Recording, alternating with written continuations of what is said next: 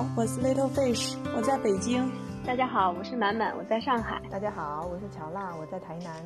嗯，就是我，我有一个同事啊，然后说是晚上已经睡睡睡觉都成问题了，然后呃花了两百块钱买了个会员，然后这个会员呢就是每天给他推一些鸡汤文，然后就是说让他要淡定啊什么的。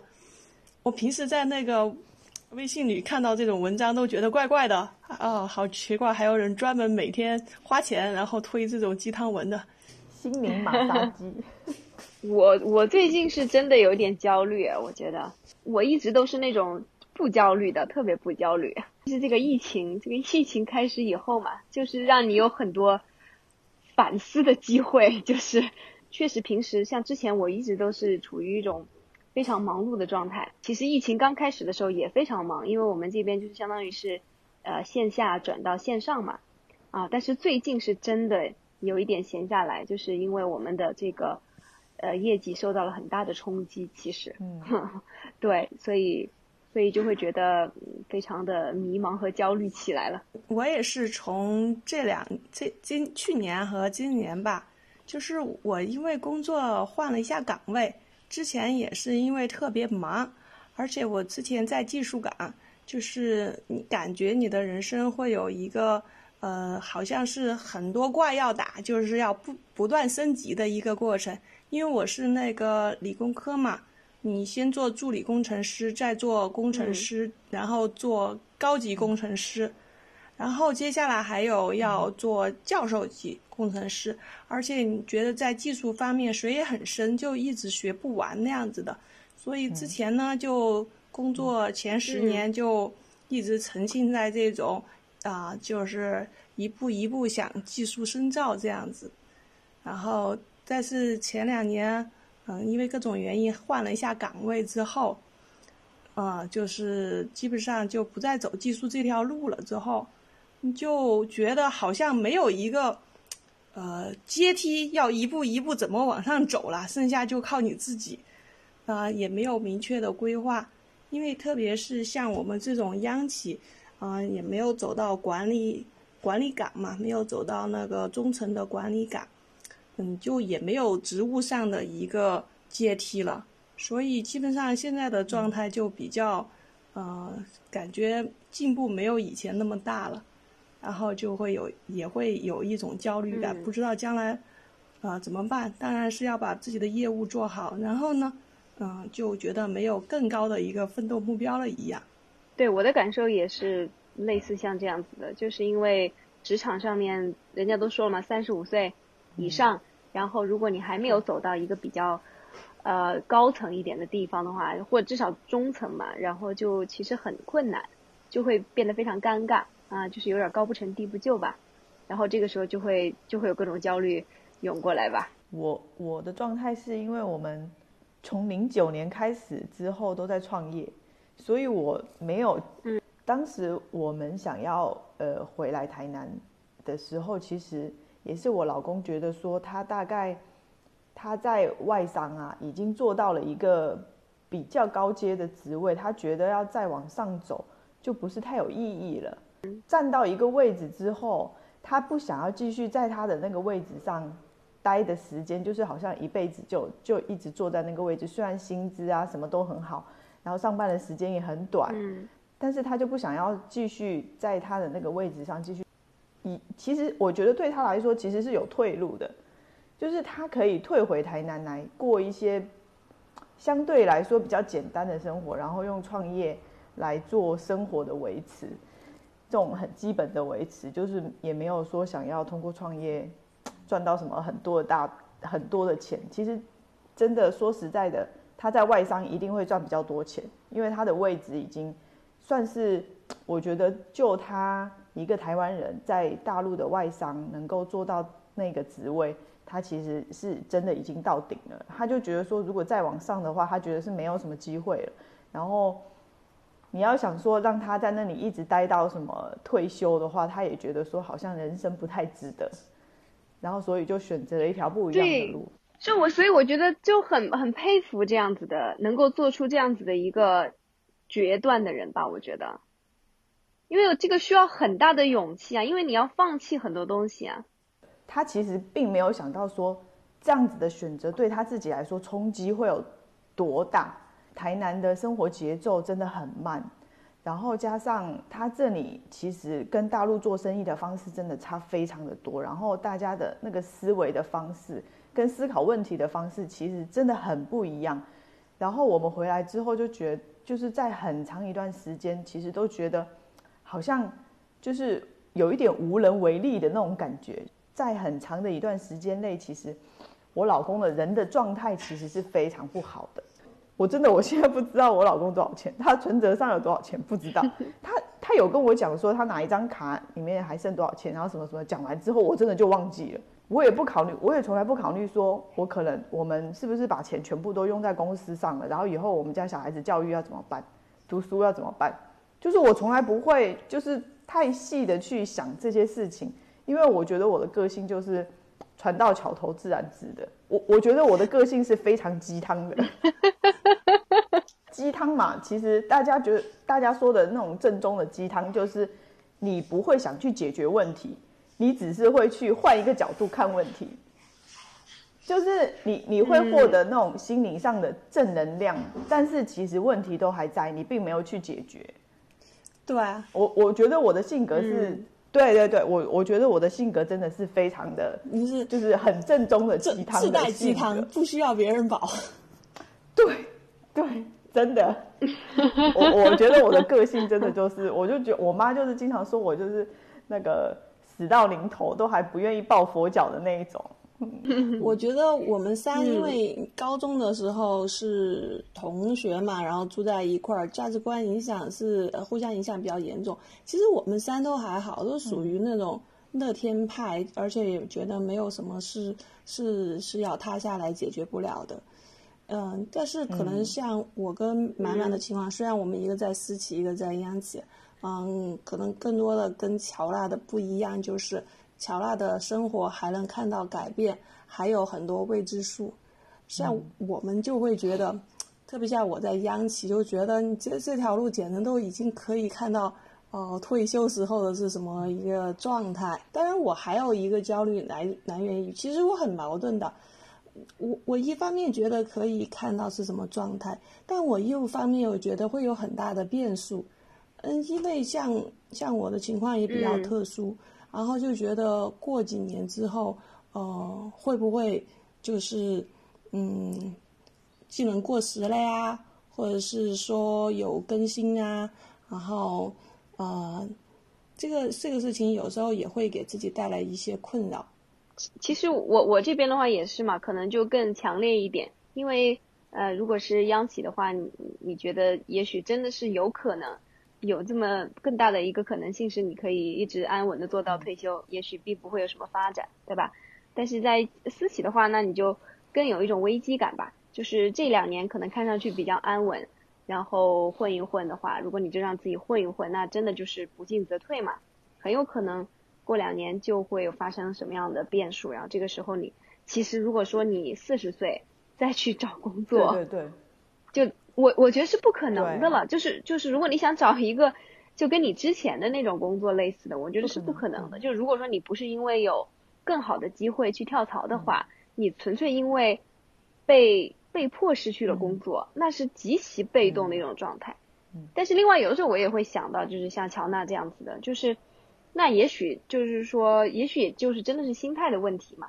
呃，你现在总是觉得好像机会成本太高了。啊，但但其实也许也没你想象那么高，对吧？就是比如说，如果说是真的是早几年就去创业，也许会会有遭遇很大的失败，对吧？但但是也也许在这个过程中，慢慢慢慢的你也能起来。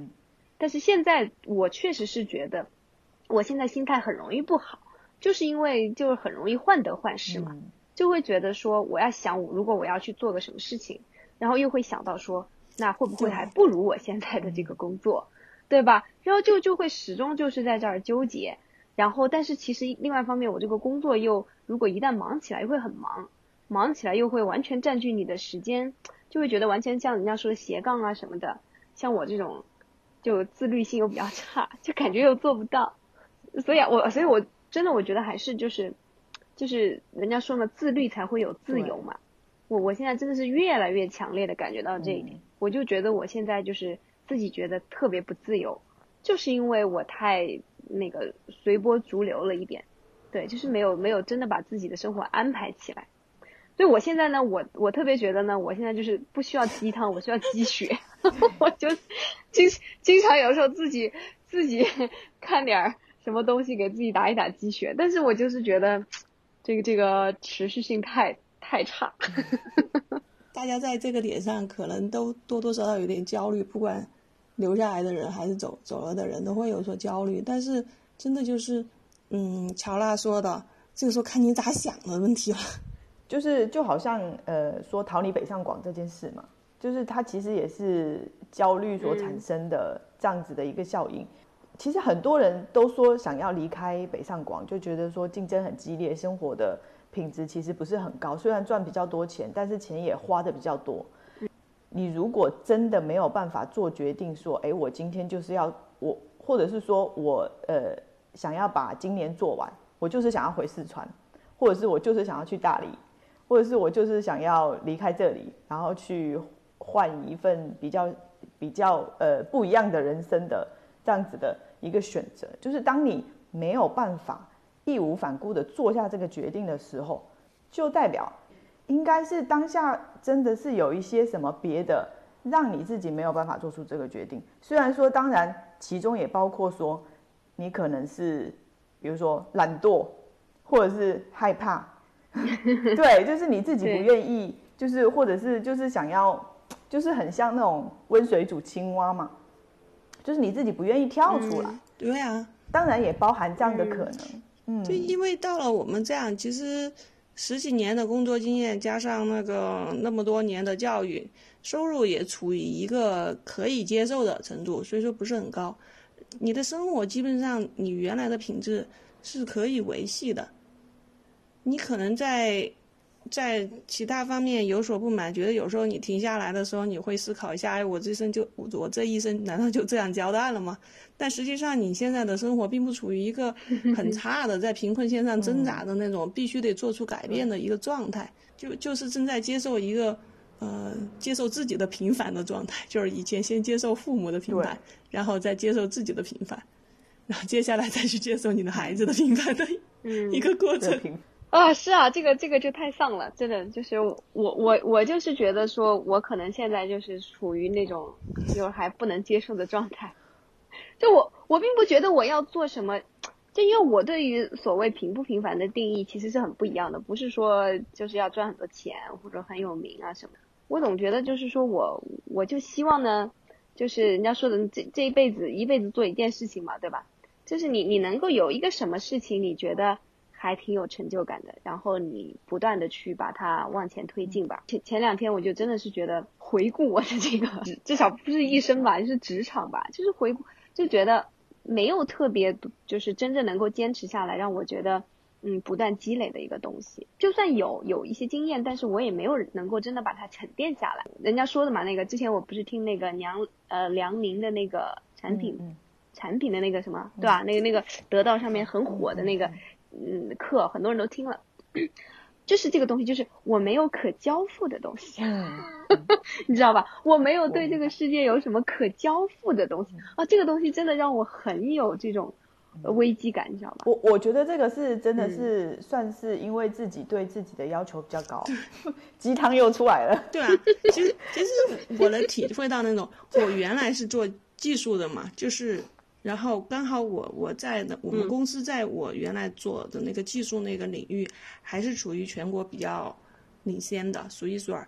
因为比较冷门嘛，实际上做人也很少，就是自己一开始是觉得是很有成就感的一个事情，然后到这个组也比较也比较努力，想要反正达到我们那个组。组里面前辈的水平啊，最后然后自己独当一面啊，其实后来也基本上到这个水平了。就有时候人生是很戏剧的，当你，当我我的过程中也有不断有同事走啊，就觉得这个是东西太小了，一辈子干这个事情也觉得这这这个面太窄了。其实当时我是不太介意的，就是我觉得不管一个面有多小，你你能把它融会贯通做到，现在我做到全国顶尖，然后以后能不能做到世界顶尖？我觉得作为一个技术来讲，其实都是有这种 geek 在里面的嘛。所以我觉得那时候可能就是有满满说的这种。这种这这种感觉就是把一件事情做到极致。虽然我自己没有做到一个很高层的什么管理，但是你你看到他们中层的一些管理之后，你会觉得确实他们绝大多数的时间都花在处理一些非常琐碎的事情上面。其实我我真的有这样的一个机会的话，我也不觉得我就就会享受这样的一个过程。对我可能也不会有成就感，就无非是多多挣点钱，然后多有一些。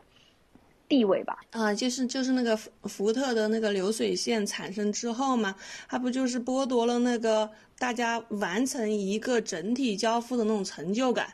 你你被拆分到每个岗位 上之后，你的相对工作你很难去看到最终的一个成果的呈现。就以前你是可以自己可能从头到尾的把一个车造出来，你你会很有成就感。现在你天天就是在这儿做个车身或者是做一个方向盘什么的，你看不到你的这个整体的那种成就感在那儿。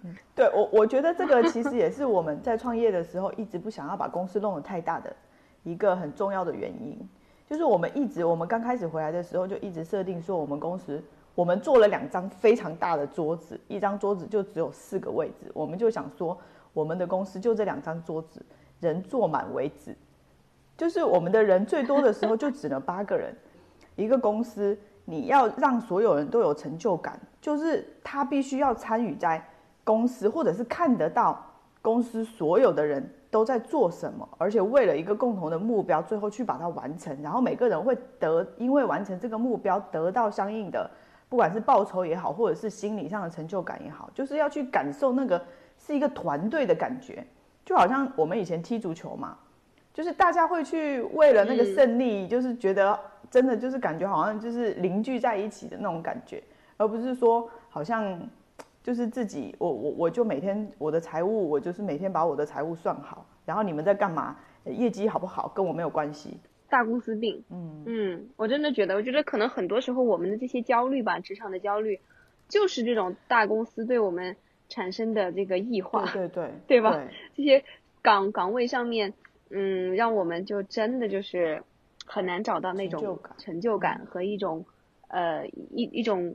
呃，人的这种完完全的人的这种感觉，对吧？就是感觉非常的分裂，非常的呃单一。对，其实嗯嗯，为什么到了三十岁以后，那么多人会想要斜杠？一个很重要的原因，就是其实对我自己来讲，我也是这样子的。就是如果说我在工作上可能找不到什么成就感的时候，我就会去想。想要去做一件什么事情，但是这件事情是可可以靠我自己就完成的，就是我不需要劳烦别人给我支持，我自己就可以去把这件事情完成的。我觉得这也是很多人为什么会出来斜杠的原因，就是不管说他是写文章也好，就是写什么书评，他靠他自己就好啦。他写不出，他就看书嘛，然后看电影啊什么之类的，或者是摄影。我觉得这个也是很热门的斜杠的一个。一个职业，对，这都是靠自己啦。我觉得其实斜杠引申出来，其实百分之九十以上，他刚出来都是一定是靠他自己就能够完成，至少到百分之可能九十以上的完成度的。所以我觉得说，可能在解决焦虑这件事情，可能真的就是要从自律。这个方面去解决，才有最根本的解决办法。就是先想到自己想要做的事，然后去自律的，靠你自己，真的就只能靠自己了。靠别人真的没办法。你如果你是一直去借别人的力量，不管是鸡汤或者是鸡血也好，借别人的力量来给来给自己打气，我觉得那个真的是持持持续不了的。对啊，所以为什么它叫鸡汤嘛？就是看完之后，瞬间你会觉得啊，恍然大悟，然后。一天之后发现没有任何改变。鸡汤其实就是嘛，它给你正能量，就是让你当下觉得很感动、很有力量。但是其实它没有提供具体的解决办法，就是它没有办法帮你解决具体的问题，就是问题都还在那里。你自己觉得哦，好好有力量，就是我好像马上就要行动起来了。但是其实你可能面对的问题还在那里，你根本就。还没有找到办法去解决它。像我这一种，就是自自己经常自己给自己熬鸡汤喝的这一种。但是我觉得，其实乔娜的时间管理还是，我觉得你都可以分享一下。你你的这个这个你的自律，我觉得也是很不错的。是真的是自己逼自己，所以其实我真的是每天的时间大概就只有晚上这么两两个小时，或两个到最多顶多到三个小时的时间去做其他的事，所以真的是完全就是逼，就是被逼的。然后有些时候你还要追剧，看前段时间追《想见你》，然后追完追《爱的迫降》，追再追一下剧，然后我真的追剧期间真的是一点书都没有看。对啊，我觉得这个追剧这个事情也是，其实就就去年不是很焦虑嘛？你会发现追剧的时候你啥都不用想了，你就沉浸在剧里。对，其实好好好多，我觉得就是你的焦虑更来源于是你自己在那儿东想西想，然后没有行动力嘛。所以说追剧这个事情，它就解决了你这个东想西想的问题。虽然你依然没有行行动力，你就不想这些事情了。但是你你不觉得追完剧你更焦虑吗？对，就是人家就是说，为什么这么多人会沉浸在社交网络中？他其实就是因为他沉浸在里面的时候，他可以什么都不想。他就是在划手机，就看人家抖音上面，就是一直一直划，一直划，然后或者是搞笑啊，或者是不然就是微博上看一些什么明星啊什么，他就是用这种就是完全没有意义的东西去填满你的时间，让你没有时间去焦虑，然后你就好像觉得说你自己的生活好像就会好一点，就是其实也是一种自我麻痹的一种方式啊。爱的迫降追完之后也没打算再要再要追剧了。就是，对，就是生活要回归，就是本来的节奏。你知道我，我最近才提到搞，我真的是就疫情开始以后，我我完全没有在追剧什么的，书可能看了一些些吧。然后最近的话，我不是特别焦虑嘛，然后正好我们那个，我又买了一个那个电子琴嘛，然后你知道我那天有一天弹电子琴，就是那个学一首。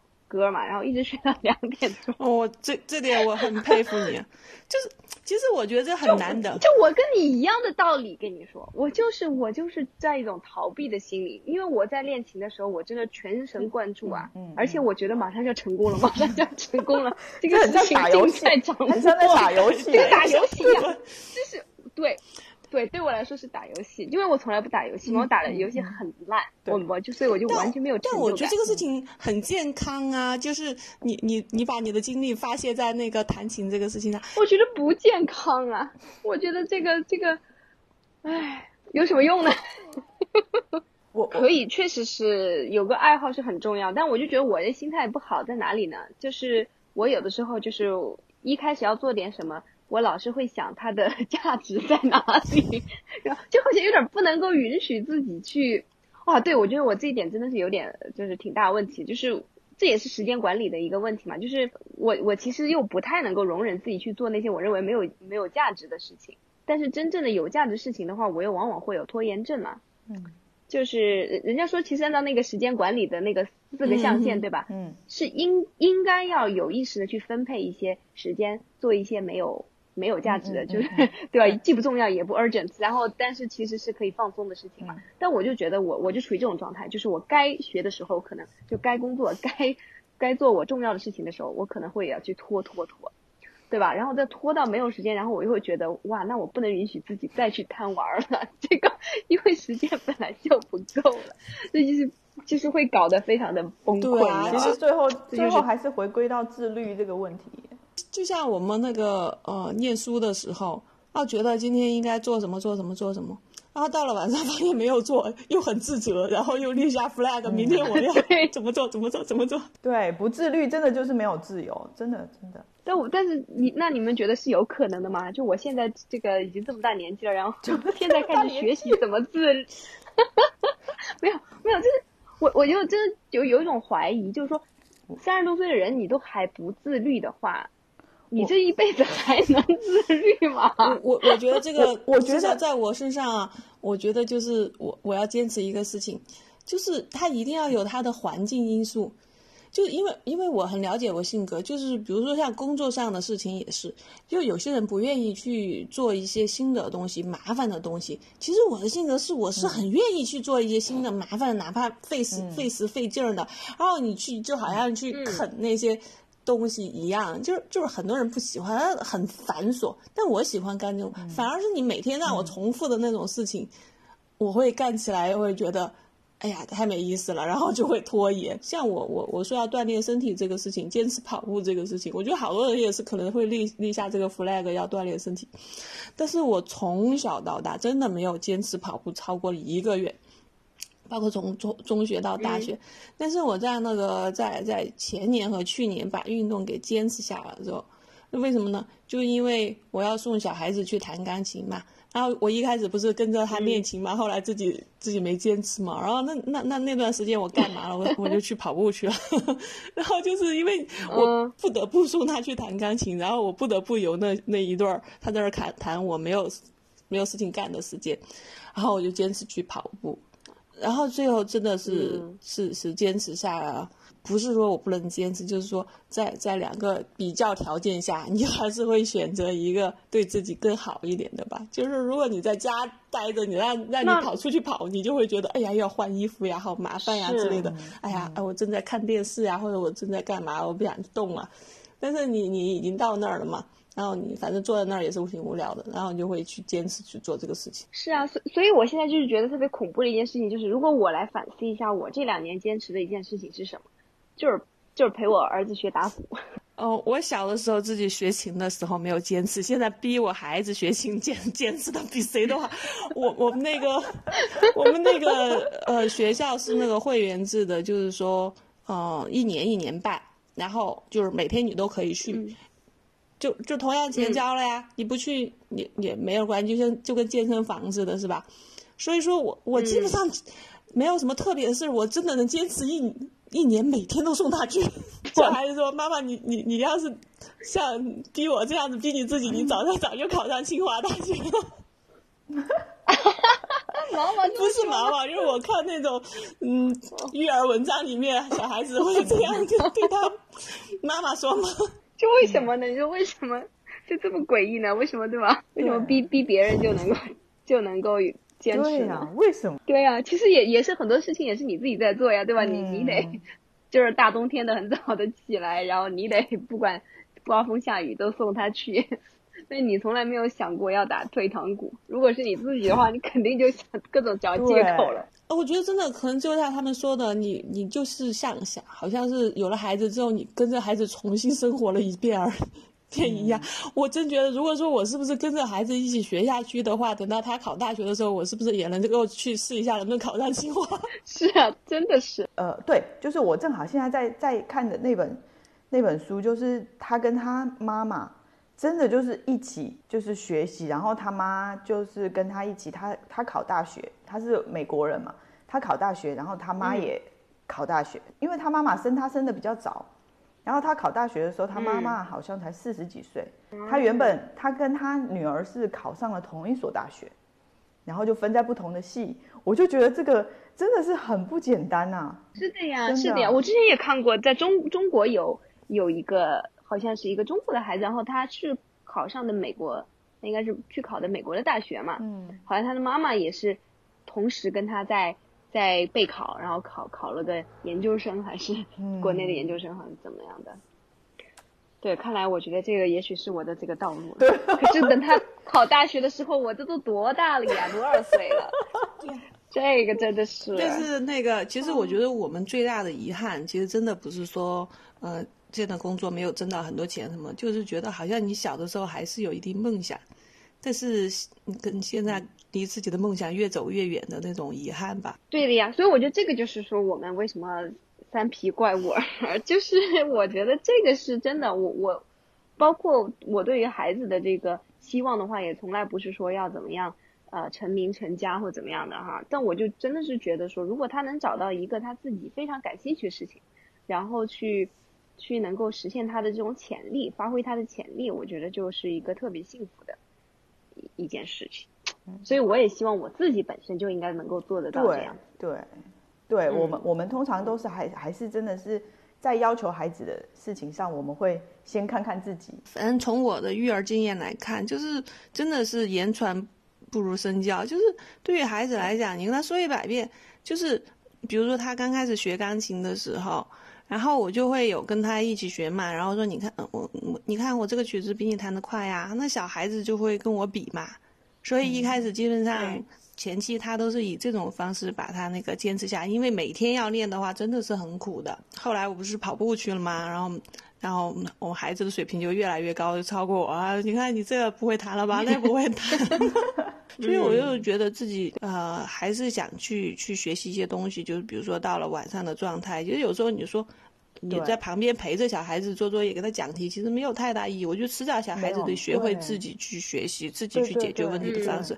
更好的可能就是说，我自己在旁边学一个东西，让让他觉得学习是一件很有乐趣的事情。我我我觉得到我们这个年纪，还像我们这样子，还在谈论说怎么样谈论关于梦想这件事情，就是已经很是一件很奇葩的事。其实很很很多人现在就是他不会再提及这件事了。就是大概他们聊的可能就是更多的就是怎么样，呃，职位能够做得更好啊，然后业绩能够更好啊，赚到更多钱呐，然后或者是家庭关系更好一点啊，或者是呃小孩子怎么让他更优秀啊，就是谈到自己本身想要再去实现自己的价值或者是实现自己梦想这个这个问题，其实很多人都。对呀，不会再聊了。到四十岁的时候，已经没有人在想这个事了。是是是。但是我觉得，你你你在孩子面前是一个对于生活充满激情的人的话，对他影响比你天天逼着他在那儿学习有用的多呀。是是，这就是那个，所以那就是那个 Papi 酱嘛，对吧？Papi 酱他那个排序不是就是。呃，引引起了很多的这个争议，但是对，但其实真的那确实应该是这样子的一个排序，就是尤其是当了父母以后，对吧？老是把希望寄托在孩子身上，那凭什么呀？你对啊，你自己都没有搞好，那凭什么你自己不能先先努力一把？但是真的难啊！我我觉得其实真的还是要就是去找一个什么事情，给自己定个目标。然后就是一点一点的去去做，真的不能去想它的价值。就是如果你一旦决定说你要去做什么事的话，就先不要去想它的价值。即使现在这个年纪要从职场出来，嗯的话，我觉得都不能。就是他出来一定会有一段非常艰难的时刻，会需要去度过。嗯，不管说你将来到底可不可那件事情做不做得起来，这个都是另外一件事。但是。一定会有非常艰难的时刻，这段时间是长是短不知道，但是一定会有一段非常艰难的时刻。但是我是觉得说，刚开始你真的不能去想说，哎，我真的就是要这件事情是多有价值的事，能够帮到多少人，或者是他真的能够赚到什么很多钱。对对，就是当你去预设这一些前面的路，就是就会变得就会变得非常的难。对，就是你当你决定要去做一件事情，可能为什么说三分钟热度，就是。努力努力之后就会有困难，然后有困难之后你就会，如果再去想它的价值呀，或者值不值呀，或者是你损损失了什么的话，嗯，这个就很容易造成放弃啊。嗯，其实我我最近有有追一部剧啊，就是那个《我的天才女友》出到第二季，其实它根它根据那个小说《那不勒斯四部曲》改编的嘛。我有看，嗯嗯嗯嗯。但是我觉得他两个女孩那个做的参照就很强嘛，就是有个女孩她就是。一直就是在很很自我的感觉，就是用真的是用生用他的生命在体验生活的那种，什么事情都做到极致，任何情况下他都能够非常细腻的观测出他生活中有什么不对劲，然后去做出抗争。嗯，另一个女孩就一直。默默努力学习，学习，学习，然后走的路相对大家就觉得比较世俗性的成功啊，读读大学，出来当老师，嫁到嫁嫁嫁给一个家境很好的呀，这样子。其实你觉得哪种生活方式？我觉得大家可能会觉得都很都觉得生生命还是应该像第一个女孩那样那样子去体验各种很激动的那种感情，但是又很痛苦的。嗯。然后，但是你从世俗上的成功来讲，又会觉得像。第二个女孩子那样子，世俗上很成功，所以说其实这是很矛盾。就像满满说到，为什么我们现在还要去考虑机会成本？就是我们的生活其实是很标准的，第二个女孩那种，就是自己好好学习，然后念大学，然后找一个收入还差不多的工作。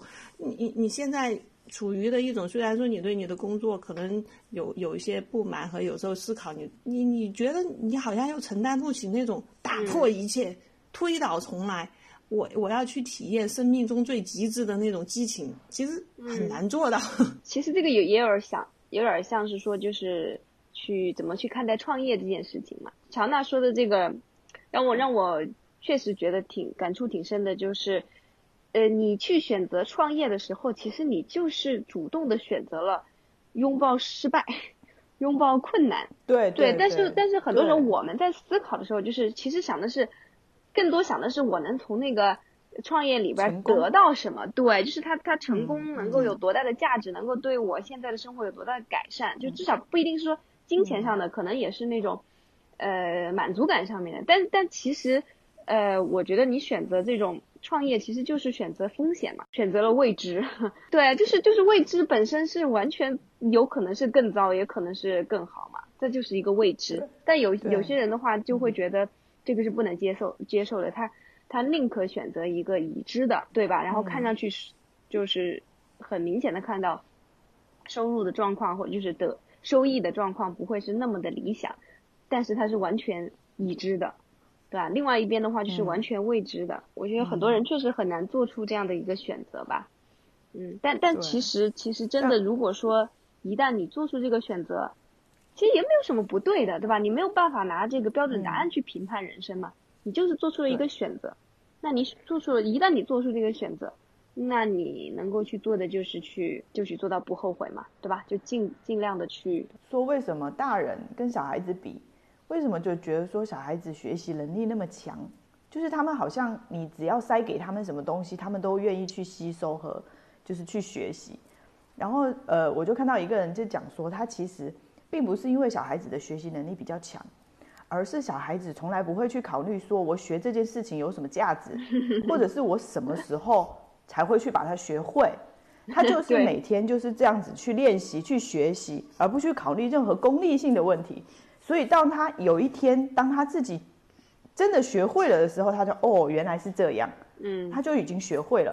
但是我们成年人就会考虑说，我可能学一个礼拜，我可能就想说，哦，那个好像没有天分。我没有天分，我可能就是不想做这件事，或者是哦太苦了啊，好像另外一件事比较有趣，我就换另外一件事。是，这就是我。说我们成年人考虑的太多了，对，因为我们成年人太功利了，他就会什么七天学会弹吉他，然后什么二十天什么就学会什么，就是年薪百万什么之类的，然后什么你去参加一个九十九块钱的课程你就可以减肥，然后什么变成什么大美女什么之类的，就是那种很快速的，他就是不会像小朋友一样那么。踏实的，就是我反正就是没来由的，就是这样子一点一滴的去做、去学习、去完成。嗯嗯，我们就是成年人，就是想太多，真的。因为有时候就就像乔拉说，你你只能保持孩子的那种初始性，你不要去想尽头到底是什么。对对对。之前不是就说要斜杠点什么的时候啊，我老公就说，如果你要去找一件事情斜杠的话，请你选一件你到了六十岁。还会在做的，还会仍然会做的事情去做，嗯，而不是说你只是在当下去做，嗯，因为当时我就跟他讲说，可能就是什么育儿类的嘛，他就说你育儿你想要育多久？你要育十年吗？二十年吗？你二十年之后那你要干嘛？对，他就跟我他就这样反问我啊，我就没有办法回答，然后他就说你就不能去选一件你六十岁还能够继续做的事情，然后你就是。你就让它没有尽头，你就是每天一点一滴的去完成它，它本来就是没有尽头的。嗯，既然你选择了一条没有尽头的路，那你就是慢慢的去把它走完。蛮好的一个建议啊，我觉得。对啊，我觉得就就你就是一直走在路上嘛，就是你，我觉得这个事情可以。比较好的解决满满这个问题，你你会就不要去想它到底这个事情是不是有价值、有意义的。对对啊，你既然一开始选择，就是世界上这么多事情，你选择这样，总是有一定原因。